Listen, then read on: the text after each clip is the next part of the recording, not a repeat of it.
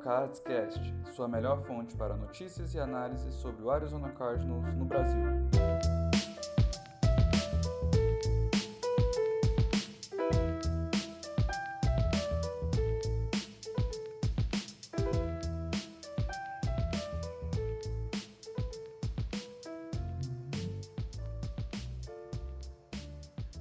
Dia, boa tarde, boa noite para os torcedores do Cardinals. Meu nome é Luiz Felipe Barbosa, estou no Twitter como Menino Ney Murray.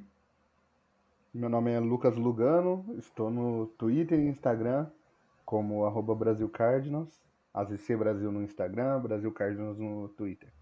Boa, a gente está aqui hoje para conversar um pouco sobre essa temporada que vem aí para o Cardinals, né? Setembro sempre chega e com isso a, a NFL já está a menos de uma semana de distância.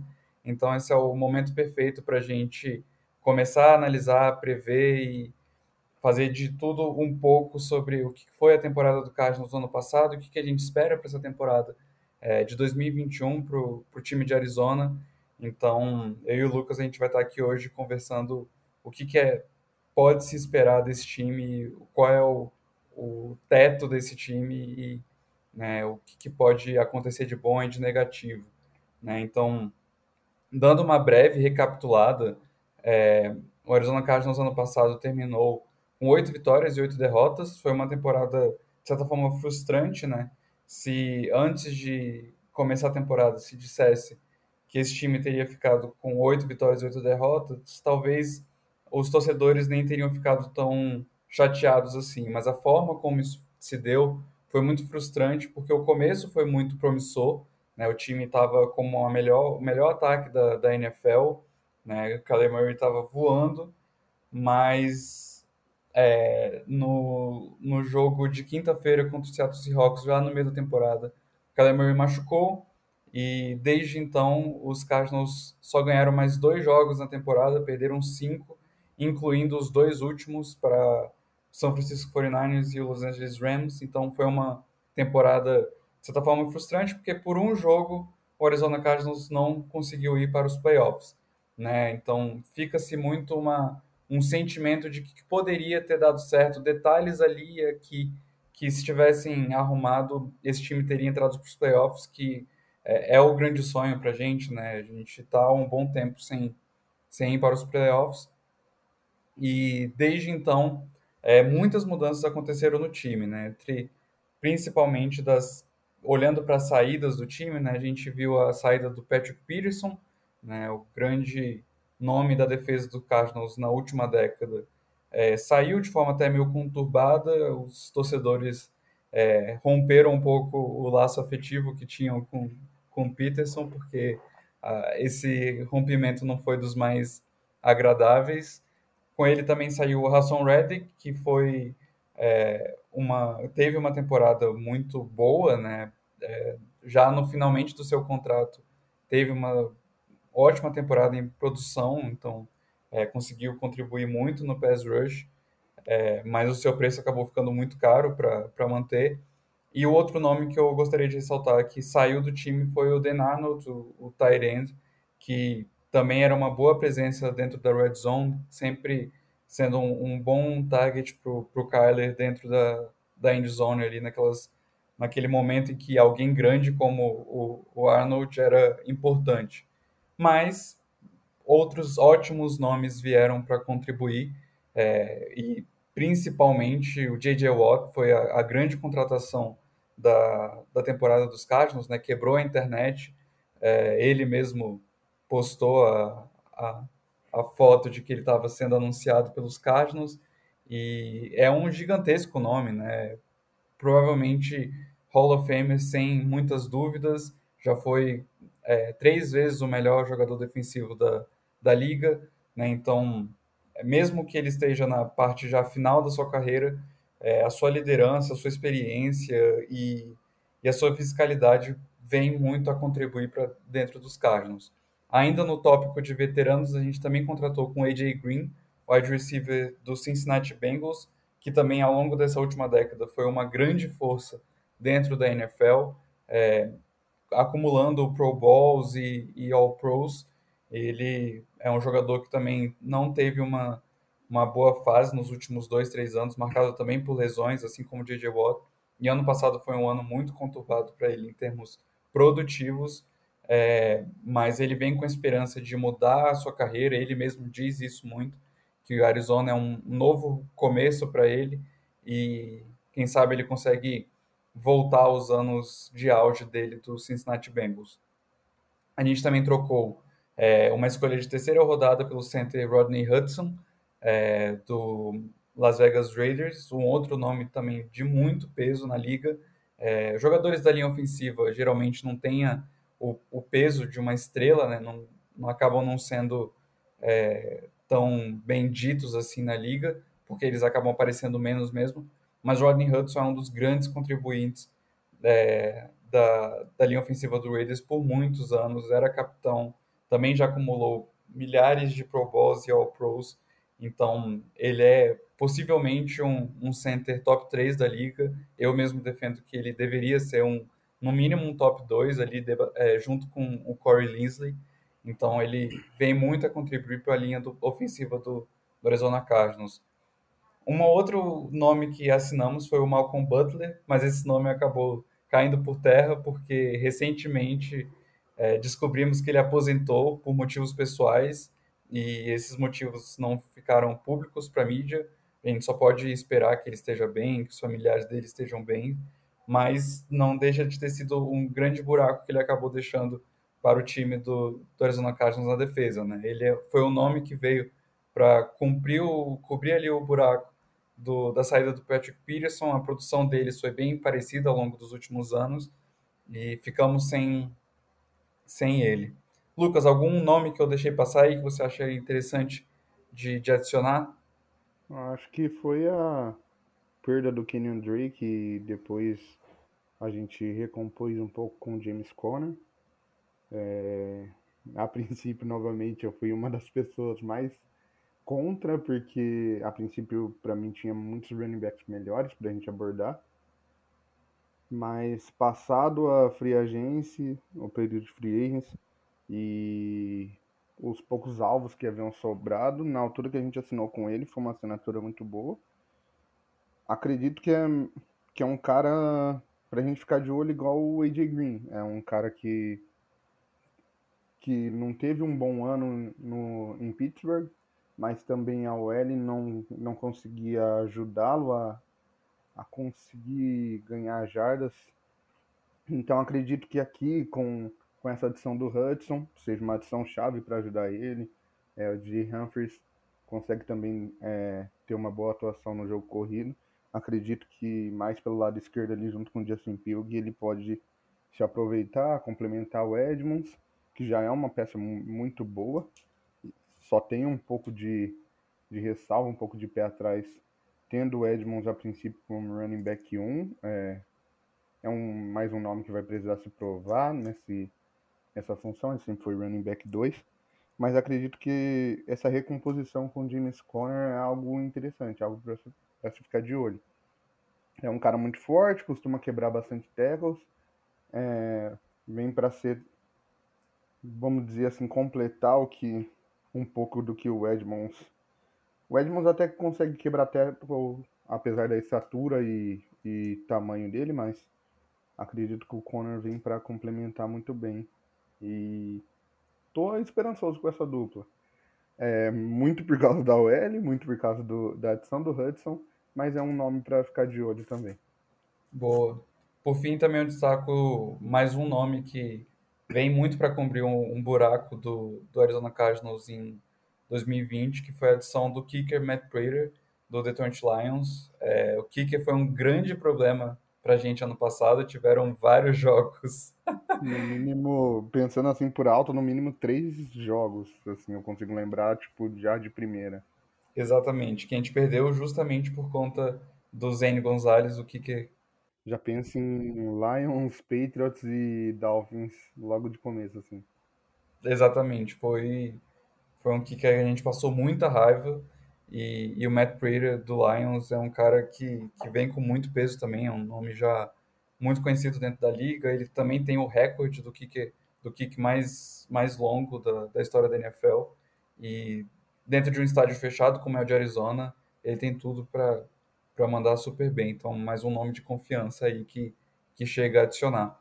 Para além da, da free agency, né, no draft, eu vou destacar os nomes que hoje compõem o, o time, é, né, que foram chamados para dentro do, do elenco de 53 nomes, que são os nomes fechados para compor o elenco. Então, no, na primeira rodada, a gente draftou o linebacker Zayvon Collins.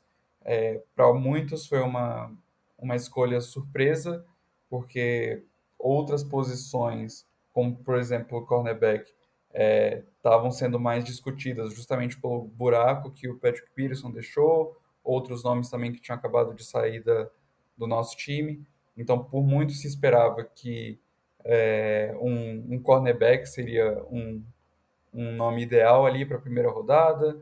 É, pessoas também argumentavam, quem sabe, o running back, como o Najee Harris, que era muito bom, é, produziu muito no college lá em Alabama. E o Cardinals optou por ir para o Zayvon Collins.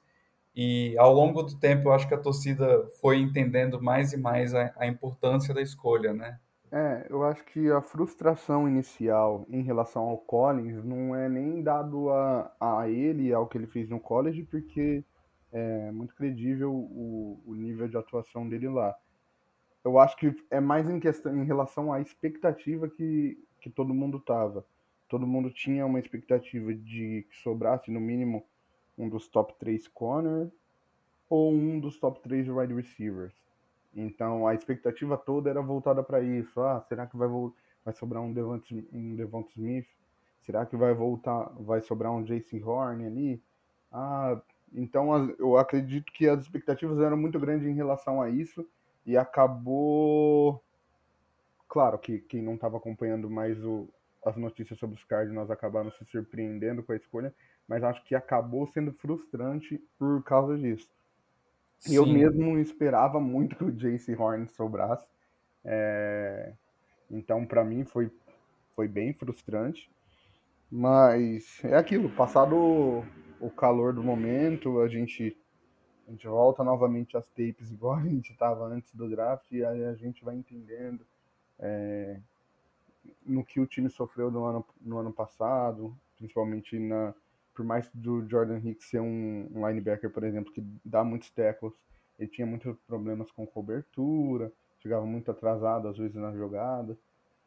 É, a, nós, e aí entra talvez a única crítica, o único medo que eu fico em relação ao Collins, que é a questão de às vezes perder alguns tackles. Eu fico muito assustado com isso, porque no Cardinals isso é, é, um, é um medo constante. A gente é, desde 2015, 2016 a gente tem a gente tem sofrido muito com jogadores defensivos perdendo alguns tecos e nisso o adversário conseguindo ganhar né, mais e mais avanços. Mas ah, acredito que a adição do Collins foi uma adição boa, sim, no fringir dos ovos e, e vai ajudar muito o nosso time, tanto na, na questão dele, da dupla dele com o Simmons, quanto na questão de até quando o Simmons possa ser deslocado para outro lugar e ele faça, faça dupla até com o Jordan Hicks mesmo. Sim, e muito foi criticado o Arizona Cardinals em 2020 porque a sua primeira escolha foi o Isaiah Simmons, um outro linebacker que veio com muita expectativa do college, porque ele foi um dos melhores jogadores universitários de 2019. O cara era um absurdo, jogava em todas as posições. E em 2020 ele quase não viu o verde do campo, né? Vance Joseph, é, por conta da, da pré-temporada reduzida, dada ao Covid, muito por conta da, dessa falta de preparo, decidiu preservá-lo e, e, a gente quase não viu ele em, em campo, né? E quando se teve a, a escolha do Zevin Collins, é, muito do que se criticou também era a possibilidade da gente ver isso acontecer mais uma vez com com o Xavier. E logo de cara, o general manager do Cardinals, Steve Keim, e o Cliff Kingsbury, o nosso técnico, foram bem contundentes falando que ele já é o nosso titular, o que também foi alvo de críticas, mas mas ele já foi dado como titular e essa dupla aí a gente vai discutir um pouco mais à frente, mas será a dupla titular dos Cardinals com o Jordan Hicks sendo esse principal reserva.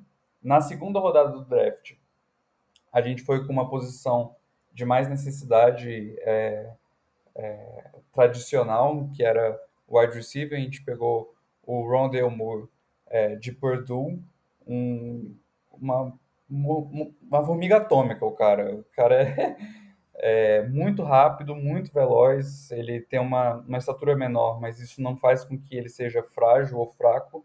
Na verdade, ele é um dos jogadores mais fortes que o Cardinals tem no time, ponto. Né? Ele consegue é, levantar 500 libras de, de peso. O cara é maluco, assim. Ele quebra muitos tackles e ele vem para cobrir um dos grandes buracos que a gente teve no corpo de recebedores do Cardinals, que é recebedores que conseguem produzir jardas depois da recepção. Né? Esse foi o grande forte dele no, no futebol americano universitário e para essa temporada ele vem muito com essa função de no slot ali junto com o Christian Kirk de conseguir ter muitas jogadas pensadas para ele, aqueles jet sweeps, é, aqueles end arounds que possa dar a bola para ele e ele fazer a mágica dele, quebrar tecos, fintar e, e produzir muitas jardas é, para o nosso time. Ele também teve uma grande pré-temporada. No, no pouco que a gente pôde ver dos jogos, o Carlos nos acionou muito ele e ele foi bem é, elusivo, veloz e, e pôde mostrar um pouco do gostinho é, do que, que, ele vai poder fazer durante a temporada. O que, que você é. achou dele também, Lucas? Cara, é... foi uma escolha que me agradou. É, só tava com o pé atrás em relação a ele por causa do histórico de lesões nos últimos dois anos, acredito que ele jogou sete ou oito jogos é, só, então isso preocupava bastante. Mas o que a gente tinha de, de tape dele no college era, era uma coisa bem impressionante mesmo. É, a capacidade dele de. E eu sempre falo disso, que foi a coisa que mais me impressionou. A capacidade de, dele de, de 0 a 100, depois de 100 a 0 de novo. Ele, ele tem uma capacidade de frear e voltar a acelerar muito grande. E, e isso ajuda muito ele em relação a, a conseguir jardas depois da recepção, conseguir se livrar de alguns tecos ou de alguns é, marcadores.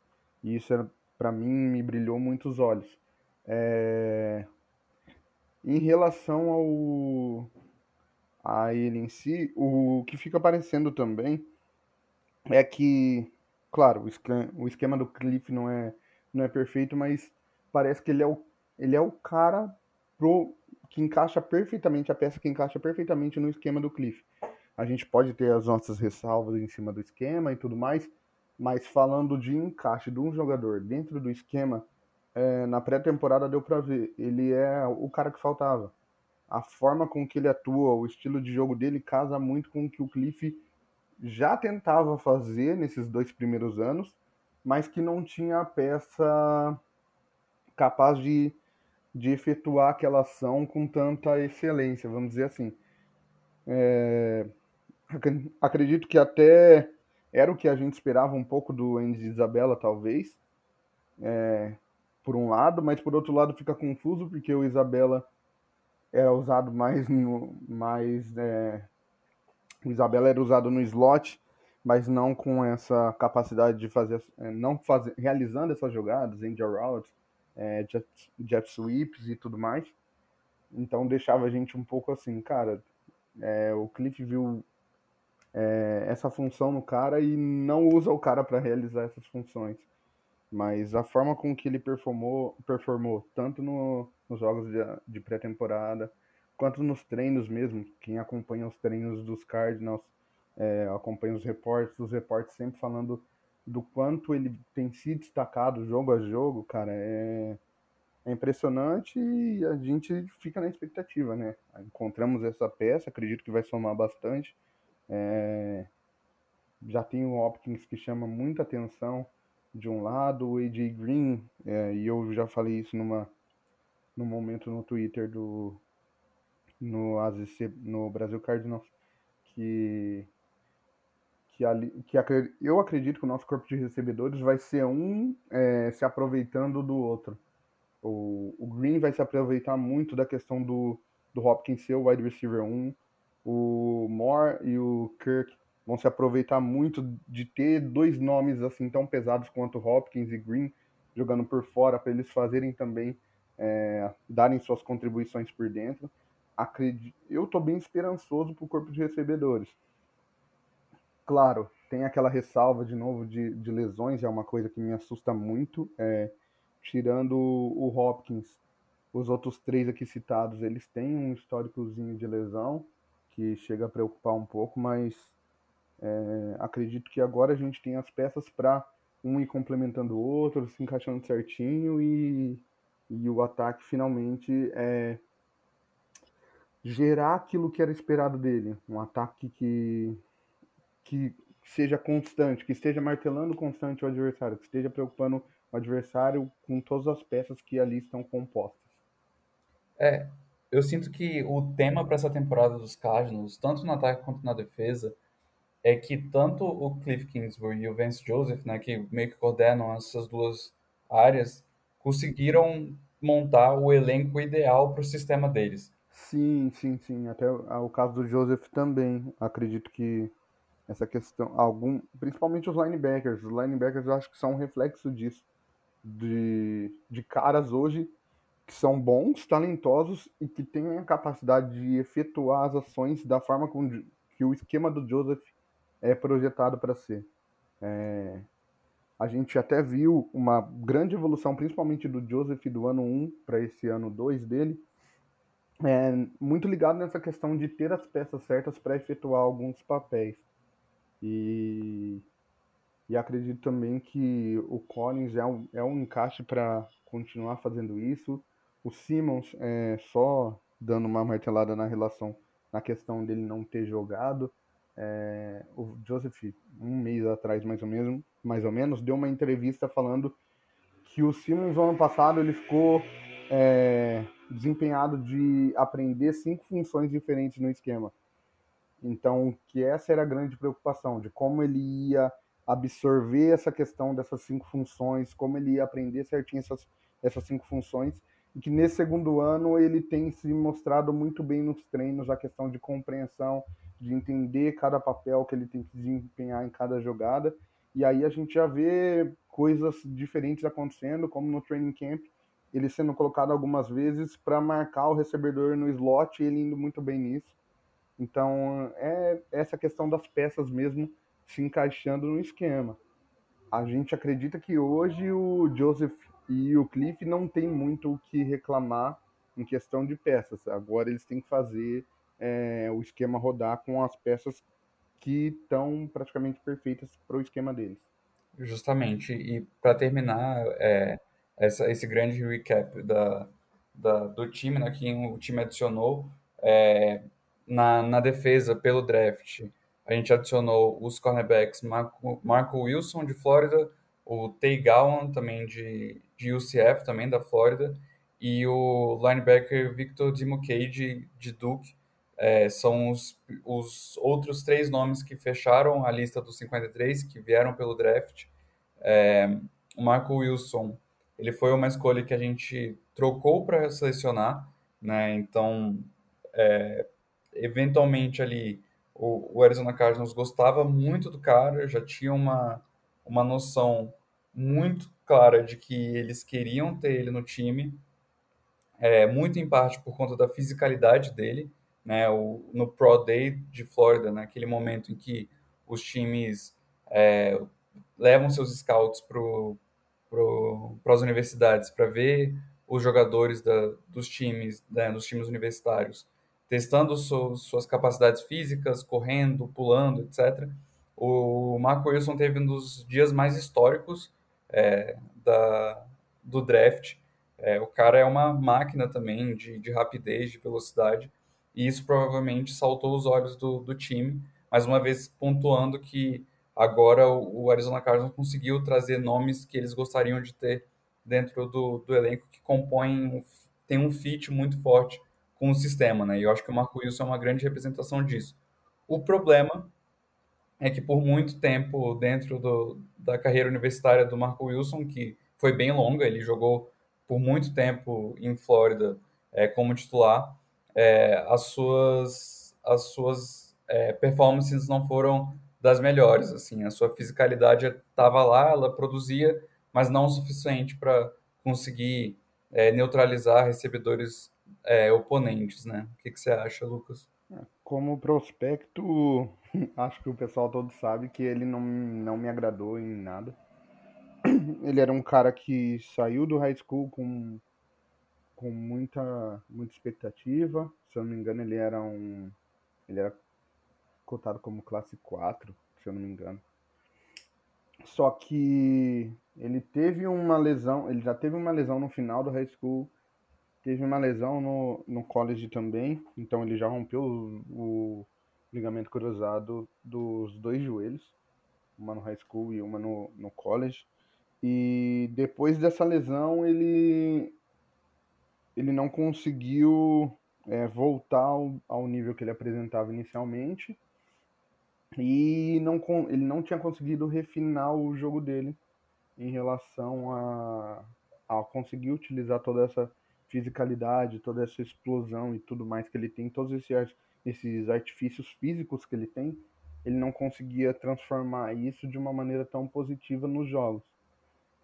É, mas, é, pelo que ele mostrou, tem mostrado também no, no training camp, e um pouquinho que a gente viu nessa pré-temporada, é, a gente conseguiu enxergar ele de uma outra maneira, ver melhor as ferramentas dele sendo utilizadas de, de maneira certa, da maneira que se esperava um pouco, e conseguiu ver o, o porquê o coaching staff se apaixonou tanto é, nele a ponto de, de dar até um trade up para conseguir selecioná-lo.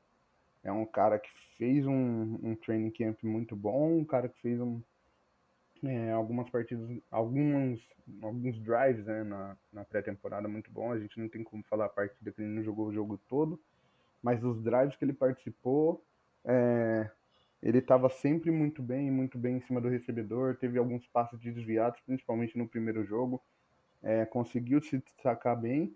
E agora com essa ausência do, do Malcolm Butler, é, fica meio que a expectativa, né, de, de ele ser nosso, a princípio, nosso cornerback slot ali, mas também podendo aparecer é, um pouco no outside, revezando um pouco com o Byron Murphy. Tem que ver como vai ficar essa questão do Murphy também, tirando ele do slot, passando ele para o outside. Mas é um cara que, que surpreendeu. Surpreendeu o que ele vem mostrando a princípio. Claro que a gente fica com o pé atrás de ser mais um caso Brandon Williams. Toda a mídia de Arizona é, já fez o favor de lembrar o acontecido em 2016. E mas o cara ele vem surpreendendo, vem, vem sendo muito bom as contribuições dele. É um cara que demonstra também bastante humildade e e a relação dele do Tegon com com os torcedores do Cardinals lá também tem sido muito boa também. É... De novo, mais uma vez, a gente fica na expectativa, mas ele tem, ele tem se mostrado sim uma boa escolha, tem mudado muito a questão da nossa opinião. A gente torce para ele continuar surpreendendo. Sim, e eu acho que é óbvio que uma, uma oportunidade dessas pode ter muito uma faca de dois gumes, né? Então, colocar ele logo como titular pode não ser a, a decisão ideal, mas felizmente esse ano a gente pôde ter uma pré-temporada com mais preparo, com mais tempo para os jogadores se entenderem com o sistema e se entenderem com, com o esquema tático do time e que isso possa ter ajudado o Marco Wilson a se familiarizar muito bem com a defesa, porque se as, as capacidades físicas dele se traduzirem para a NFL e se ele se dá bem com um esquema tático, ele tem tudo para dar certo, porque realmente promete muita coisa pelo que a gente viu no, no training camp e no, nos dois jogos de pré-temporada do Arizona Cardinals. E com isso a gente acho que finaliza aqui essa grande recapitulação do que foi essa intertemporada dos Cardinals, né, contando um pouco do que se formou do elenco é, para a temporada de 2021 e agora a gente começa a, a analisar um pouco mais do que, que a gente pode esperar para essa temporada de 2021 agora. É, é, quais são as nossas expectativas, quais são os nossos medos, né? O que, que a gente, no final, racionalmente e emocionalmente espera desse time para a temporada que chega aí em poucos dias, né? É, Quinta-feira já, já começa a temporada e já começa de de velocidade máxima, assim, então não tem tempo para perder. É, começando agora pelo ataque, primeira pergunta que eu queria fazer para você, Lucas, é como que você enxerga a, a evolução do Kyler Murray, né, do ano 2 para o ano 3, né, qual o prognóstico que você dá para o Kyler vindo para essa temporada de 2021? Dando uma, voltando para o tema de recapitulação, o Kyler Murray foi a nossa escolha de primeira, primeira rodada lá em, em 2019, foi o, o Hulk do ano ofensivo, logo de cara, é, mesmo entrando num time completamente é, reformulado, né, e ele conseguiu, mesmo com muitas é, peças ruins ali na linha ofensiva, nos seus corpos de recebedores, conseguiu dar alguns é, brilhantismos ali, mostrado um pouco de potencial, o que foi o suficiente para dar a ele o título de melhor calor da temporada. No ano 2, já com novas peças, e em especial o DeAndre Hopkins, ele conseguiu produzir ainda mais, ele ficou mais confortável correndo com a bola, é, teve é, jogos incríveis que deu a ele prêmios de melhor jogador da semana, é, teve a, a, infame jogada do, da Real Mary contra o Buffalo Bills, e todos esses, esses jogos, apesar da sua lesão, levaram a Kyler Murray a ser um, um Pro Bowler da NFC, uma conferência que tem muitos quarterbacks, e mesmo assim o Kyler Murray foi votado como um dos, dos quarterbacks.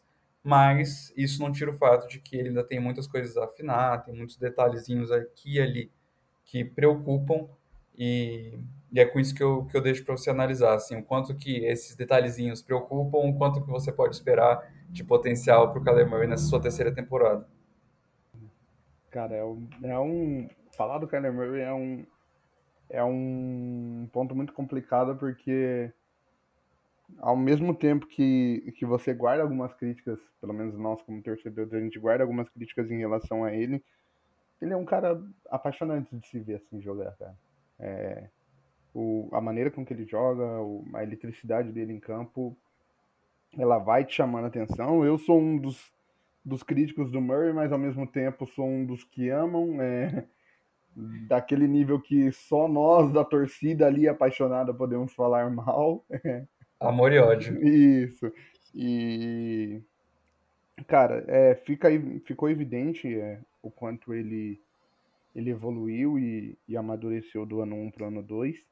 É, e está sendo evidente também o quanto ele está se refinando e trabalhando para evoluir ainda mais do ano 2 para o ano 3.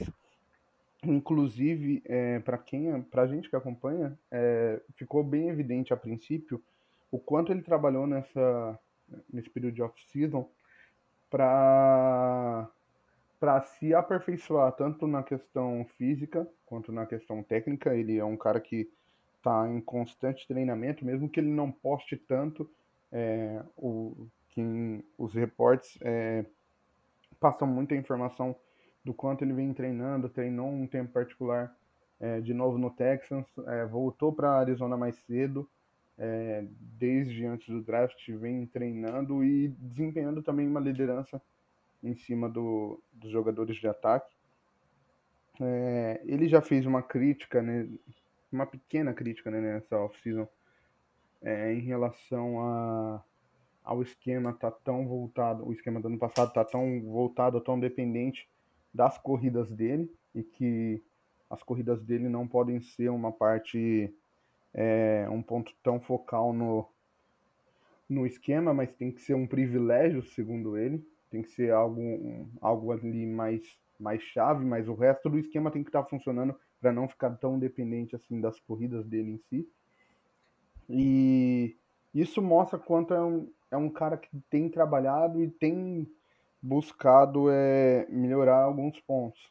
É, até a forma com que ele se apresentou no training camp, é, fica evidente que ele está mais. Mais solto, né? Está mais solto, está se sentindo mais em casa, ou como dono da casa, vamos dizer assim, que querendo ou não, o QB ele tem que. Ele tem que meio que mostrar mesmo isso, ou se sentir dessa forma, como se o clube fosse dele e ele um dos mais responsáveis em levar o, a equipe para frente.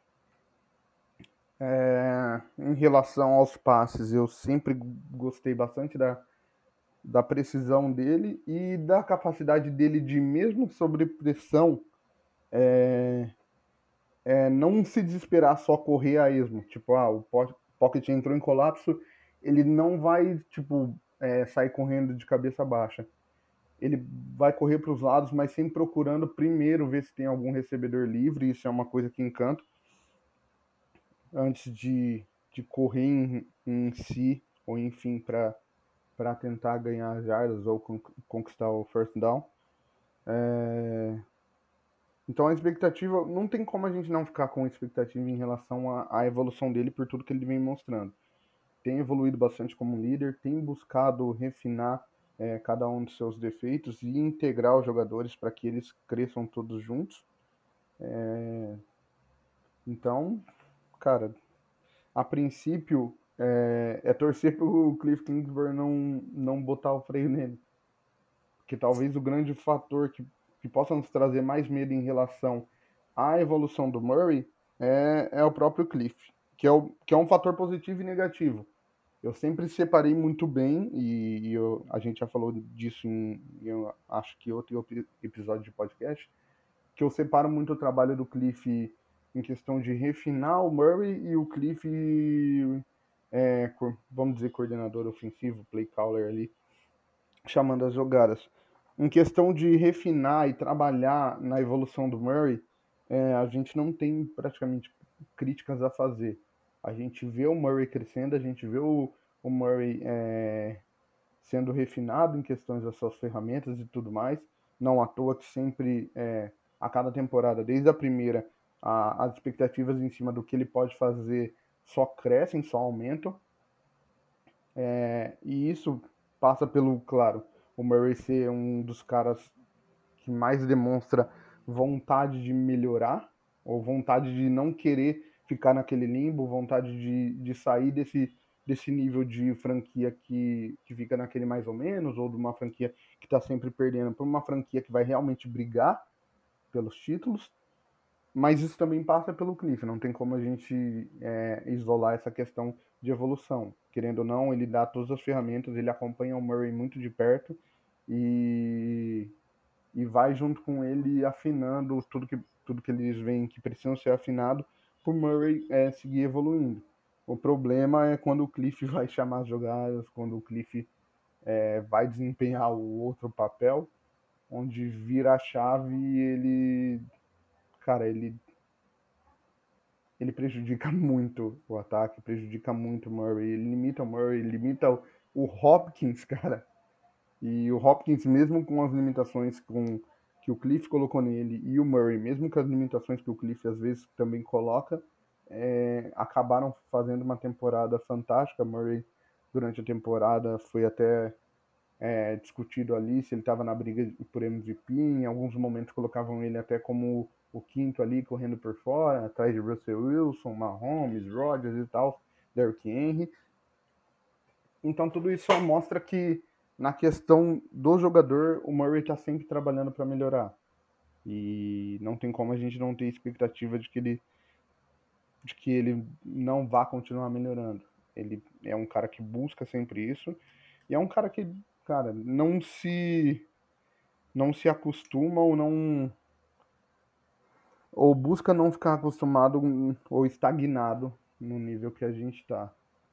Acredito sim na evolução dele, acredito sim que tudo passa por ele, é, não tem como a gente excluir isso. E, e as expectativas são grandes é, para ele continuar crescendo e se desenvolvendo. De continuar no passo que ele que ele está dando.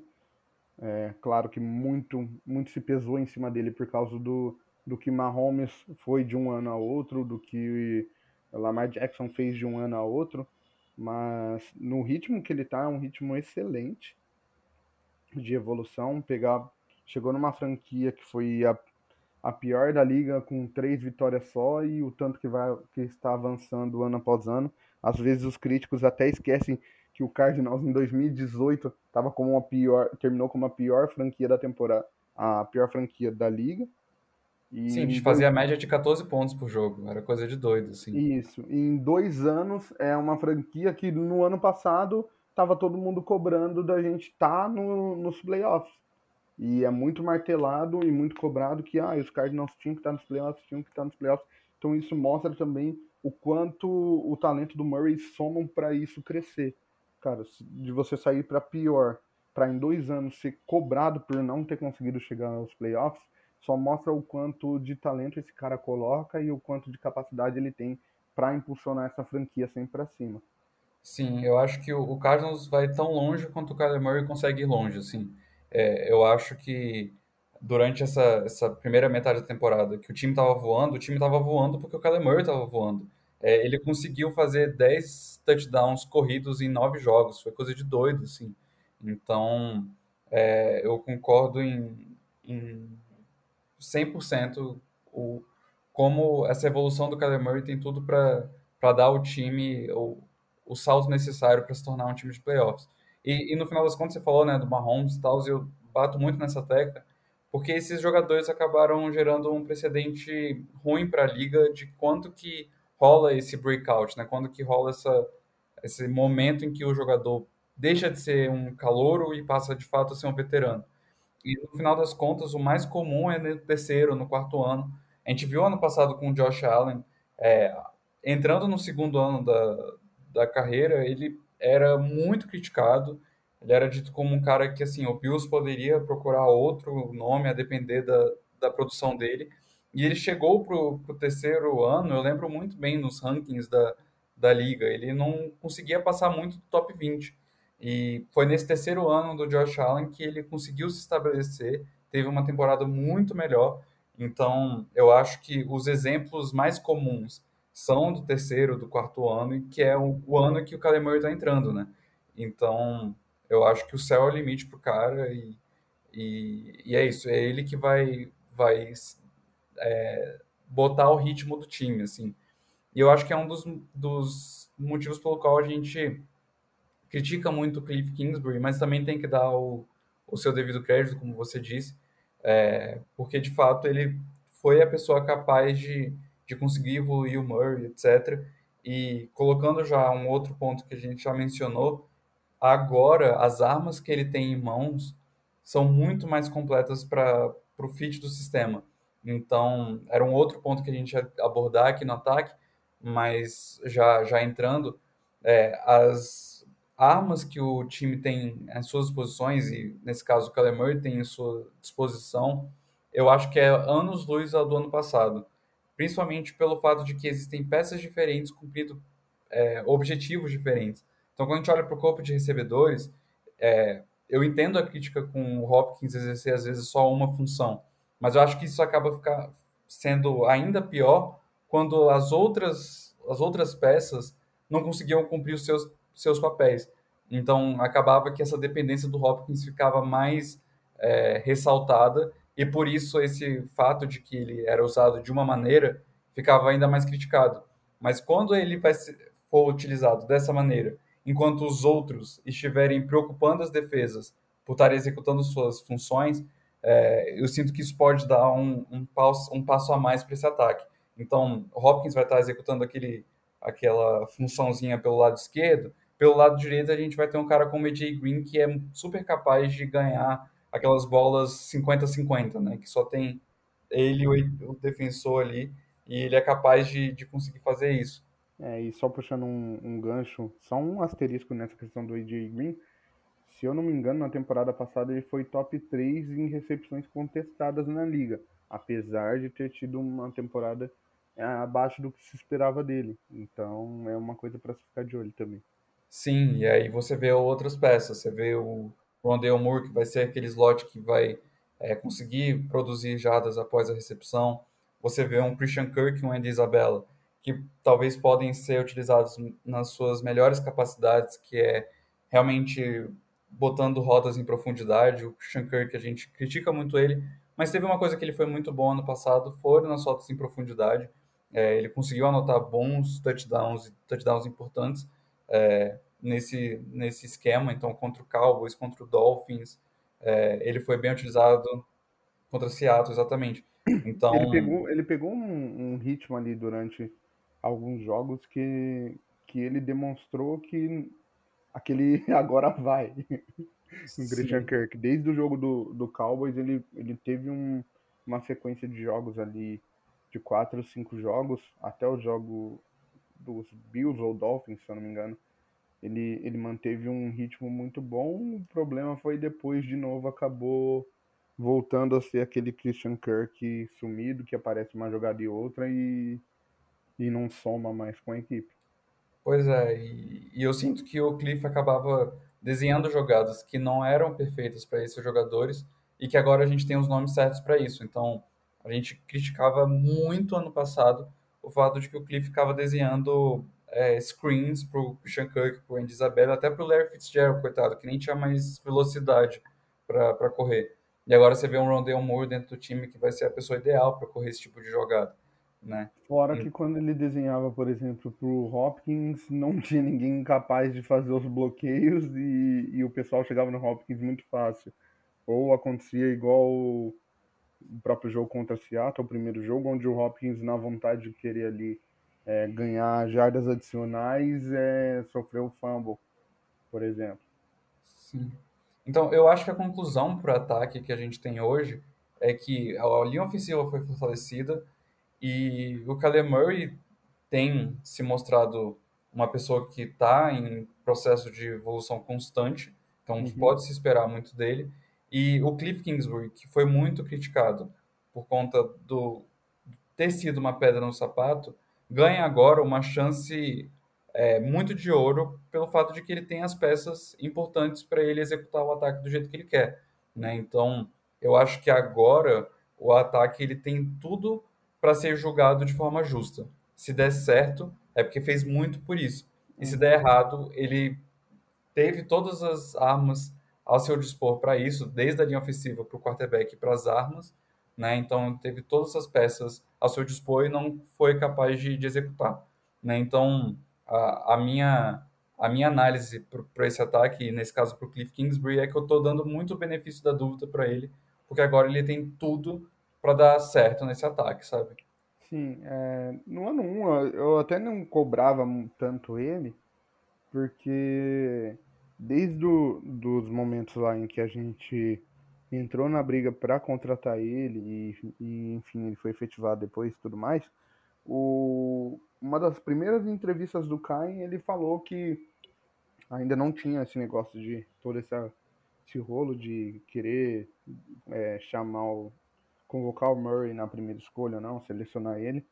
Mas o, o, Ken, o Cain já tinha falado que a questão da escolha do Cliff era principalmente para evoluir é, o QB, para refinar o QB que eles tinham. Na época era o Rosen, depois se tornou o Murray, enfim, é, não entrando nessa discussão, mas prim, a primeira coisa que chamou atenção em relação à contratação do Cliff foi é, evoluir o QB, refinar o QB. Então isso é uma coisa que eu nunca tiro da minha cabeça quando a gente vai falar de Cliff Kingsbury. A questão, e a questão dele de refinar é, o Murray está sendo feita. Está sendo feita e, e não à toa os números mostram, é, o, os prêmios mostram o Murray ganhando calor ofensivo, o Murray brigando por MVP, o Murray indo para Pro Bowl. É, os números mostram o quanto é, essa evolução está acontecendo.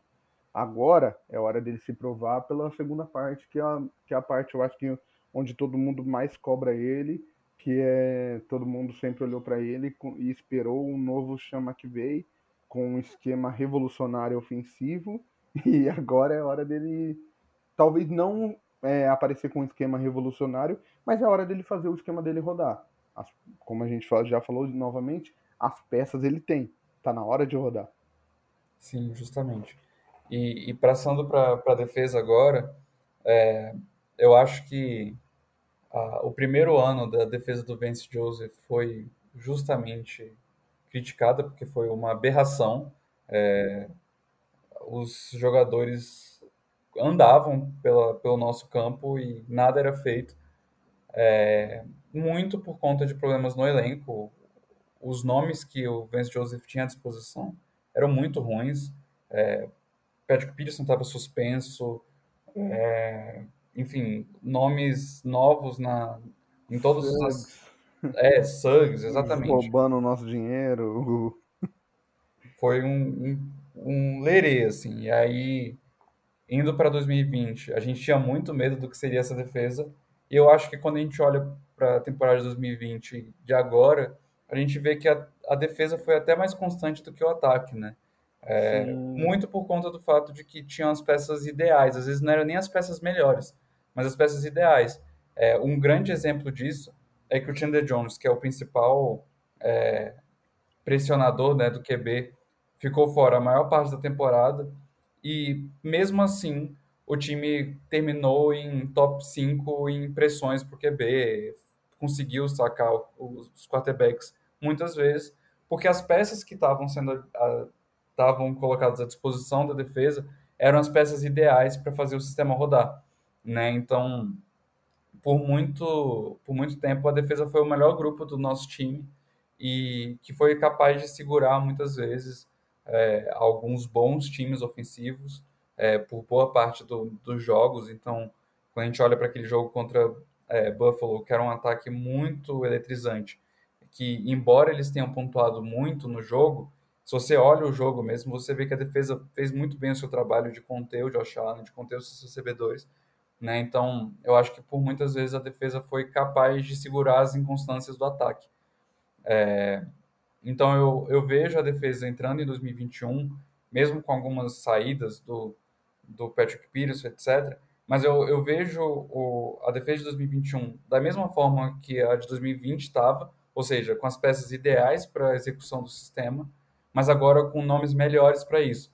Né? Então, a gente vê um J.J. Watt na, na linha defensiva, a gente vê o Chandler Jones voltando de lesão, é, a gente vê uma dupla como Zayvon Collins e Aziz Simmons é, dentro dessa defesa e sendo capaz de trazer versatilidade e fisicalidade para o corpo de linebackers, até mesmo Marco Wilson e Byron Murphy ganhando um pouco mais as chaves da defesa e trazendo fisicalidade para a posição de corner também, enfim, Buda Baker, sendo Buda Baker normalmente.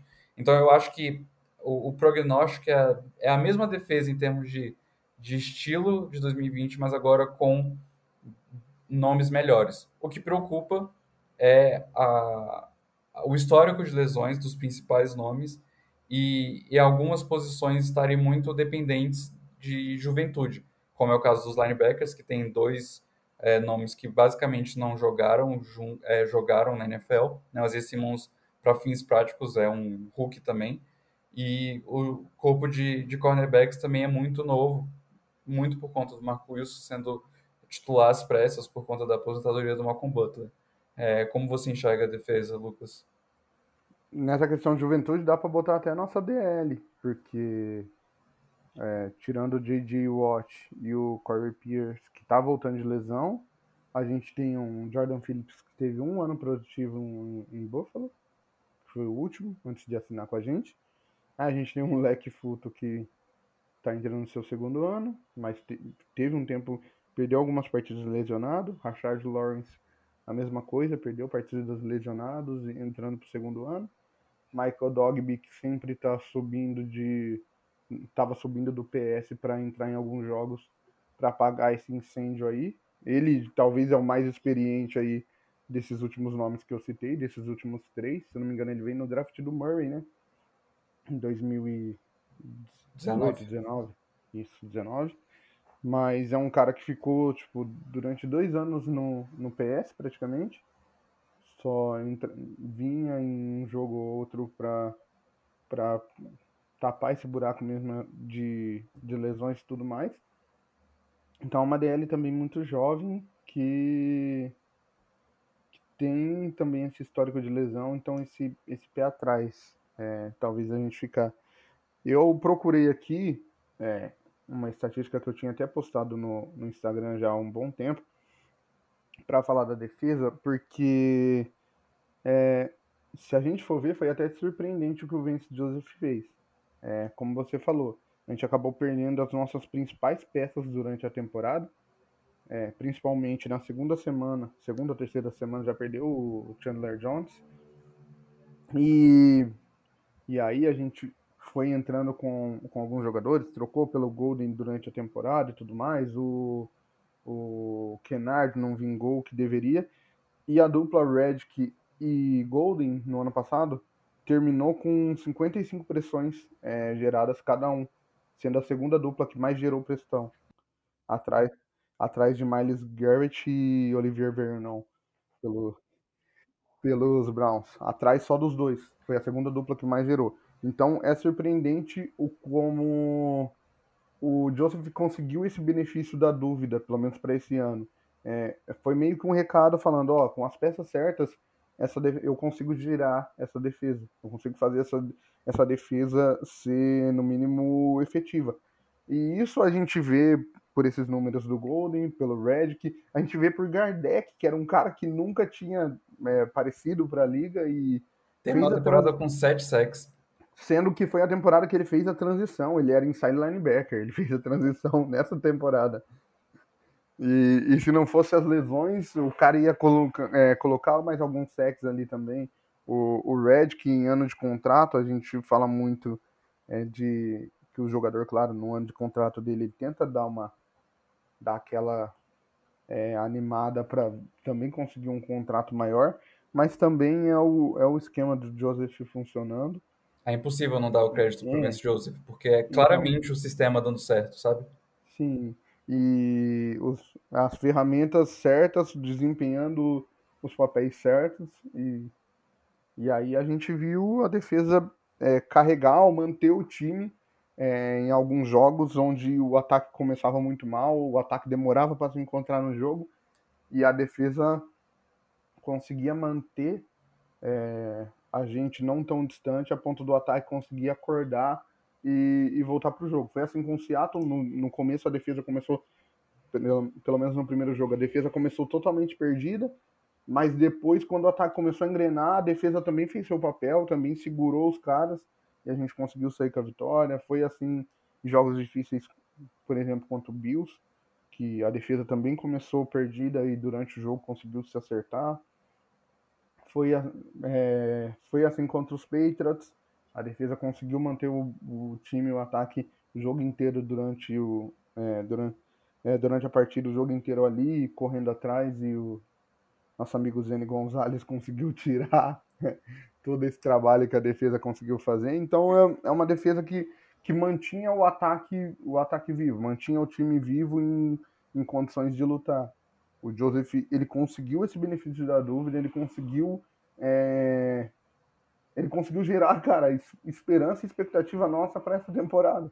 É. De olhar e falar, tipo, cara, esse ano com essa peça aqui, com Chandler Jones, com J.J. Watt, a gente encaixando ali Simmons, encaixando Zayvon Collins, com o Buda lá atrás, que teve um ano, mais um ano sensacional. É, a gente vê a de, o quão é diferente o nosso time com Buda Baker e sem Buda Baker. Nem lembro. É, é, gente, é um cara e isso tudo isso vem mostrando não só que a gente tem jogadores talentosos, mas vem gerando na gente essa expectativa de tipo, nossa, agora agora parece que a defesa vai. Agora essa peça consegue fazer essa função, essa consegue fazer essa, que nem a gente falou do ataque e, e é difícil não lembrar da do que o Bill Belichick costuma dizer, né? Faça a merda do seu trabalho. Faça só a merda do seu trabalho. Se você fizer seu trabalho, sem tentar corrigir o trabalho dos outros, ou sem tentar consertar o que o outro errou, você fazendo seu trabalho, as coisas vão dar certo. As coisas vão se acertar. E, e a gente não consegue olhar para essa defesa e não, pelo menos, se empolgar e falar, cara, esse ano a gente tem cada peça para fazer a merdinha do seu trabalho e fazer esse trabalho é, virar. Sim, e eu, eu acho assim, minha, minha grande torcida é, que esse time mantenha a, a produção. Eu, eu nem espero que ele evolua tanto, porque eu acho que muito do problema da temporada passada não foi pela defesa, mas a defesa foi constante nesse sentido, mas foi pelo ataque ter, ter impedido que o trabalho bom da defesa se concretizasse em vitórias. E, e eu acho que se o ataque realmente roda de um jeito melhor, a defesa nem precisa necessariamente se tornar melhor. O ponto é, agora tem peças para ser melhor, né? Isso se se der tudo certo em questão de lesão, mas cara, a gente está falando de muitas estrelas dentro do time, estrelas ou em potencial ou em, em, em auge ou em decadência, mas tem estrelas nesses três níveis. tem estrelas em potencial ali com as Simmons e o Zevin Collins, que tem tudo para, de fato, serem estrelas na liga.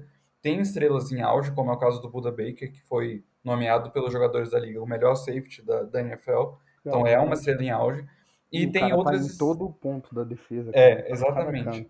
E tem estrelas até em, em certa decadência, mas que sempre podem produzir, que é o caso do Chandler Jones, de J.J. Watt. Então, eu sinto que nos, em todos os níveis da defesa, eu acho que tem ótimos nomes para executar boas jogadas, conseguir forçar sacks e turnovers. Então, minha esperança pela defesa está tá muito forte. Assim, eu acho que o, o problema da defesa ou a esperança da defesa vai ser mais o ataque do que a defesa em si, sabe? Sim, isso mostra só o quanto é, tudo é muito dinâmico na, na NFL. A gente terminou 2018 é, falando assim, quer dizer, 2019 falando assim, se o Joseph conseguir rodar pelo menos uma defesa top 15, a gente consegue ir em algum lugar. O cara entregou uma defesa top 10. e não foi para lugar nenhum. E, porque... e, o, ataque não conseguiu, não conseguiu performar como, como foi em 2019, mas é, isso mostra muito o quanto por mais criticado que o cara seja, por mais que a gente não ame e adore Vince Joseph e a gente tenha peças melhores que a gente que, que a gente desejasse como coordenador defensivo, isso não tira o fato de que, de que ele fez muito por merecer esse benefício da dúvida. Ele tem feito é, a defesa crescer, evoluir, é, demonstrar em campo é, essa evolução e a capacidade de cada jogador e é animador você pensar no que ela pode ser esse ano, cara. É, é, animador, não tem como você não pensar nessas peças isoladas e não falar, cara, isso dá um time muito bom. Sim, exatamente. Eu acho que com esse gancho, já dando uma hora de podcast, a gente pode chegar na, na conclusão final, né, de quais são as nossas previsões para a temporada. É, eu acho que vou parecer disco arranhado para você, porque eu sou repetitivo nesse caso, mas eu sinto que racionalmente, considerando tudo que a gente disse aqui, das peças que vieram, das poucas peças que saíram e das evoluções que são esperadas para os jogadores jovens da, do time, eu acho que é racionalmente é, ok de se esperar um time melhor do que o do ano passado. E um time melhor que o time do ano passado significa um time de playoffs porque a gente ficou uma, uma um jogo atrás de, de, de conseguir é, encabeçar uma vaga. Óbvio. Qualquer um, qualquer, é, a gente ficou. Qualquer um dos chutes do Zeno Gonzalez não precisava acertar nem os três jogos que a gente citou aqui, mas se ele acerta um chutinho só, tava bom pra gente já. Ou seja, eu acho que racionalmente tem motivos para acreditar que isso é um time de playoffs. Óbvio que é, coisas é, que fogem da, do nosso controle sempre é, entram. Como também aconteceu no ano passado. Kyler machucou, Chandler Jones machucou. Esse tipo de coisa pode acontecer.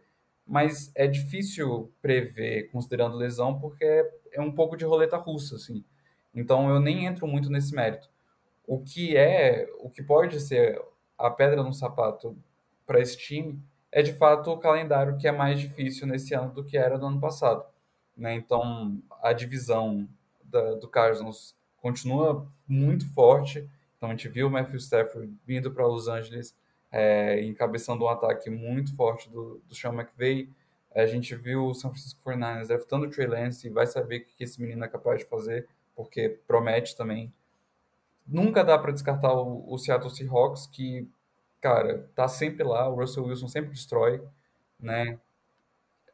E a gente enfrenta times como o Packers, a gente enfrenta times como o Browns.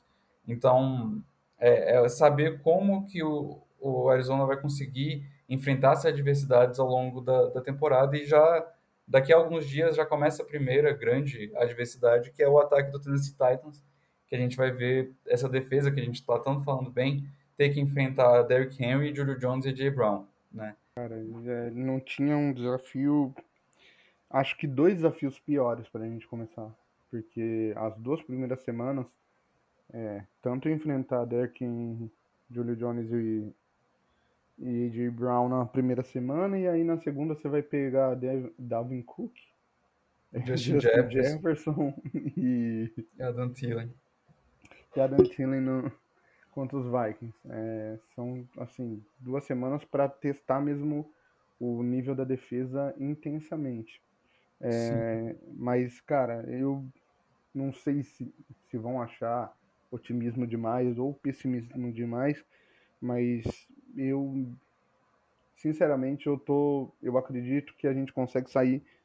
Eu acredito que vão que tem times que vão para os playoffs com menos vitórias que isso mas eu acredito que a gente no mínimo sai com 10 vitórias essa temporada eu acho que é o, é o, o número que eu botaria na, nas apostas como over-under, eu acho que é, é o número certinho ali para trazer o padrão do Cardinals. Eu acho que ou vai ser um pouquinho menos que 10 ou um pouquinho mais que, que 10. Eu acho que muito distante disso é, tem a ver ou com muitas lesões, é, ou enfim, o Cliff Kingsbury realmente derreter mentalmente e não conseguir conduzir o ataque, ou pro outro lado, o Kyler Murray realmente der breakout e vir para MVP. Mas eu acho que realisticamente é, é, falar de 10 vitórias, é pensar assim num, nos playoffs, e, e eu acho que é capaz também de toda a divisão da NFC West ir para os playoffs, porque não? Tem uma vaga a mais, né? Então, ano passado mesmo, se não tivesse perdido duas vezes para os Rams, a gente teria terminado com três vitórias, três derrotas, porque é ideal para a gente conseguir uma vaga, né? Então, eu acho que existem motivos para ser esperançoso, mas é uma coisa que eu sempre disse, eu acho, é, sempre disse, não tão alto, não tão baixo. Eu acho que tem que conseguir olhar para as expectativas e entender que existem motivos para achar que, que vai dar bom e motivos para achar que vai dar ruim. Uhum. Exatamente. É. Cara, e falando desse primeiro jogo, eu, eu oscilo muito em relação a, a esperança e, e medo. Ora eu tô muito esperançoso e, e hora eu tô com, com muito medo e achando que a gente vai ser massacrado. É, vai ser um duelo de ataques, né? Eu acho que as duas defesas trazem algumas dúvidas e, e por isso pode ser um, um daqueles jogos que, que vai para 40 cada um. Sim, mas sim. tá realmente difícil de analisar porque eu acho que os dois times, por mais que, que tenham mantido a sua base, eu acho que trazem muitas dúvidas consigo, né? De como vai rodar a defesa, por exemplo, do Tennessee, como vai rodar o nosso ataque. Então, tá, tá um pouco difícil de, de prever. É, eu acho que, que talvez a gente perca esse jogo, mas eu super não me surpreenderia com uma vitória. Então, É, eu tô, eu tô esperançoso no que, no que a gente sempre fala do Derrick Henry começar a temporada meio sonolento. sim, Eu torço pra ele continuar nesse padrão. Porque, cara, ele é o running back que eu mais gosto hoje na liga.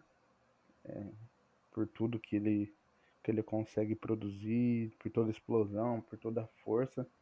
É, eu sempre cri- critico os Cardinals em relação a tackles perdidos e esse já vai ser um jogo para provar muito isso, sim, principalmente nessa questão dele, tanto dele derrubar os, os marcadores e, e todo mundo que está na frente, quanto a questão da gente ser, tentar ser o mais assertivo possível nos tackles. É, e um nome que, que eu fico muito de olho para essa partida, que eu acho que pode nos ajudar bastante, além do Zayvon Collins, essa questão que, você, que a gente sempre conversa, que você sempre fala da questão dele, dele fechar alguns gaps, é, é tanto a questão do J.J. Watt, que sempre foi bem efetivo contra o jogo corrido, quanto a utilização do Devon Kennard.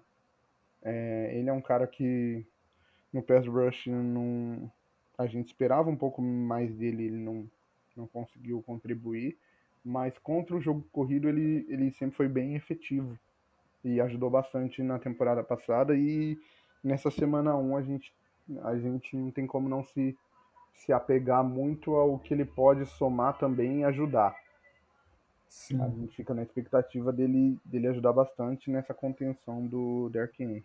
É, e na contenção do play action também, porque é um time que executa muitos play actions e um jogador que tá ali no, no edge e sabe ler muito bem os play actions é muito necessário contra o time desse. E o Devon Kennard é um dos, dos jogadores que consegue executar isso muito bem dentro do nosso time. E o próprio Isaiah Simmons também pode ser muito utilizado dentro desse, desse, desse rolê.